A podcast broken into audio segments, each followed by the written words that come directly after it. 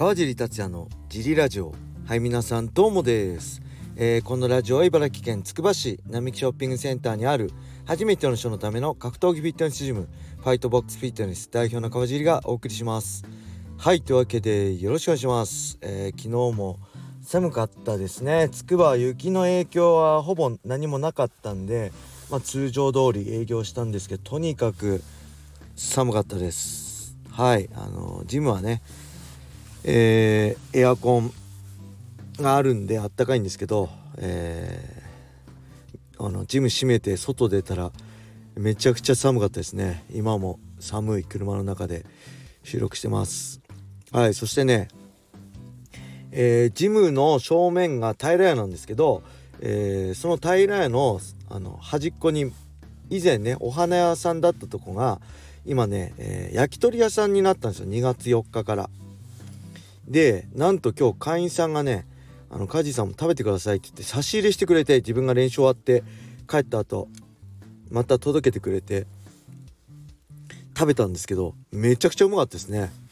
えー、ジムの皆さんあのいいタンパク源できました。目の前の焼き鳥屋。アスパラのやつと何食べたかな？軟骨と、えー、タンかな？あとは、えー、そのぐらいかな。何種類かねいただいたんですけどめちゃくちゃうまかったです。ありがとうございます。是非ね皆さんも練習の後のタンパク質摂取にすごくいいんじゃないでしょうか。まあものによりますけどね。はい。そんな感じでえー、レターもね行きましょう。ちょっと待ってください。どれかな？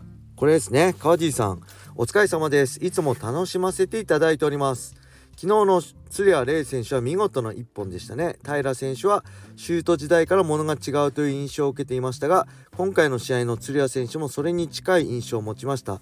個人的には堀口選手や朝倉選手、新竜選手と、えー、差がないと思っていますが、川尻さんから見て、えー若者2人の強さはどの程度のものでしょうか？差し支えがなければお聞きしたいですはいありがとうございますそうですね強いですね。でそしてやっぱりパラエストラ千葉ネットワークすごいですよね。釣谷玲選手はもちろん代表の釣谷博さんの、えー、息子さん。そして、えー、フライ級にはね他にも、えー、その釣谷さんの一番弟子の松根亮太さん。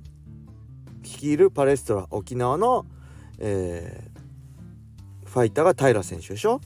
で他にもあのー、松江選手を、えー、倒すために岩手から上京してきた大井久保選手もフライ級。ね。新竜選手ももともとパレスタ千葉ネットワークですね。僕は2017年、えー、バンタム級に挑戦した時に、えー、新竜選手はよくねスパーリングやってました。まだ確か10代でしたね。17歳とかって言ってたかな。2017年なんでもう7年前ですね。はい。すごいなと思いました。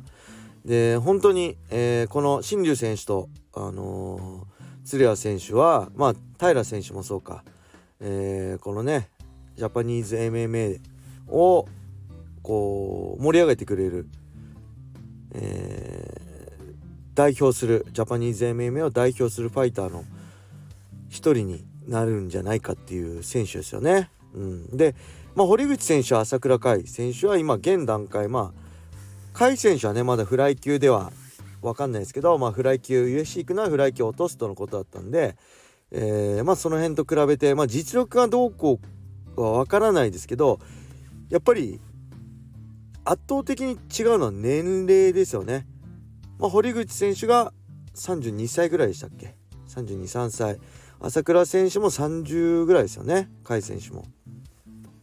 なので正直そこからの、まあ、まだまだ強くなりますけど、まあ、伸び具合で言えば20代前半である、まあ、新竜選手と鶴谷選手は、まあ、平選手もそうですけど全盛期はねまだ全然先にあります。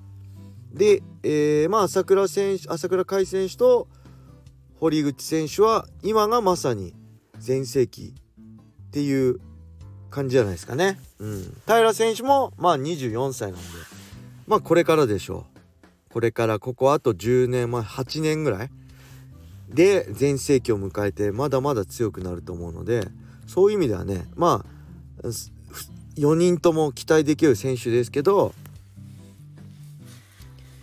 あのー、まだまだこれからですよね、うん、だからすごく楽しみですね。そしてやっぱり、まあ、フライ級なんでしょうね、うん、鶴谷選手も新竜選手も、えー、まあ、平選手も全員やっぱ日本人が、あのー、活躍できるのはフライ級なのかなって改めて思いましたね。はい。そんな感じでえー、どの程度のものでしょうか。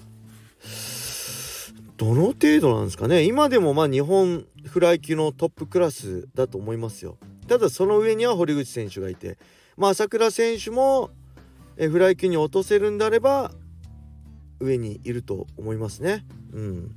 ただえー、まあ全盛期が違うからどっちが強いっていうのはまだわからないしやっぱ堀口選手っていうのはちょっと抜けてますよね。うん。この現代じゃなくても過去歴代日本人 MMA ファイターで、まあ、パウンド・フォー・パウンドがあれば、まあ、ダントツで堀口選手なんじゃないかな実績実力ともに思いますね。だからまあその辺は分からないですけど十分2人とも、えー、USC 行って、まあ、期待ができるファイターですよね。うん見たいですね新竜選手も。はいそんな感じでもう一ついきましょう。ジリ先生おはようございます。えー、こんにちは日はこんばんは。質問です。プロレスも好きというジリ先生が MMA の中で使えるプロレスの技は何でしょうか？えランページ・ジャクソンのパワーボムは有名ですよね。また漫画タフで高橋良樹さんがモデルのよっちゃんが逆エビ固めはスパーでなら決めたことがあると言ってました。打倒曲問わず思いつくことを語ってください。よろしくお願いします。はい。ありがとうございます。まあパワーボムとあれですね。えー、っとあれです。何でしたっけ？あたど忘れしちゃった？頭から落とすの。あえー、パイルドライバーですね。パワーボムとパイルドライバーはめちゃくちゃできますよね。どういう状況かっていうとケージレーシングで、えー、ケージに押し込んでタックルいってる状態で相手の頭を下に押して自分の股の間に入れてで下からと上から相手の股間に手を入れて担ぎ上げてパイルドライバーだったり。まあ銅を両手で巻いて持ち上げてパワーボム。これは普通に練習でもまず落とさないですけど持ち上げるとこまでは練習でもよくある展開ですね。はい。であとね僕いつも思うのはえー、まあ打撃で相手のミドルをキャッチしてのドラゴンスクリュー。これもできると思います。ただドラゴンスクリューやって多分自分が下になっちゃうんであのー、あんまり本番ではあの、使えないかもしれないけどドラゴンスクリューもねあの MMA ではっていうかこうキックボクシング蹴りをキャッチしてのドラゴンスクリューはすごくできるんじゃないかなと思いますね。うん、で同じく言えばミドルをキャッチして、えー、軸足を刈って逆くるって回って逆エビ固めも意外とできそうですね。はい、あとはあのー、まあプロレス技っていうかあプロレス技か、えー、ドラゴンスリーパーとか。えー、っとストレッチプラム。川田のストレッチプラムとかね。まあ三沢のフェイスロックもそうだし。そういうのはできますよね。チキンウィングアームロック。UWF のね。チキンウィングアームロックも意外とできるんじゃないか。まあ難しいですけどできないことはないんじゃないかなと思いますね。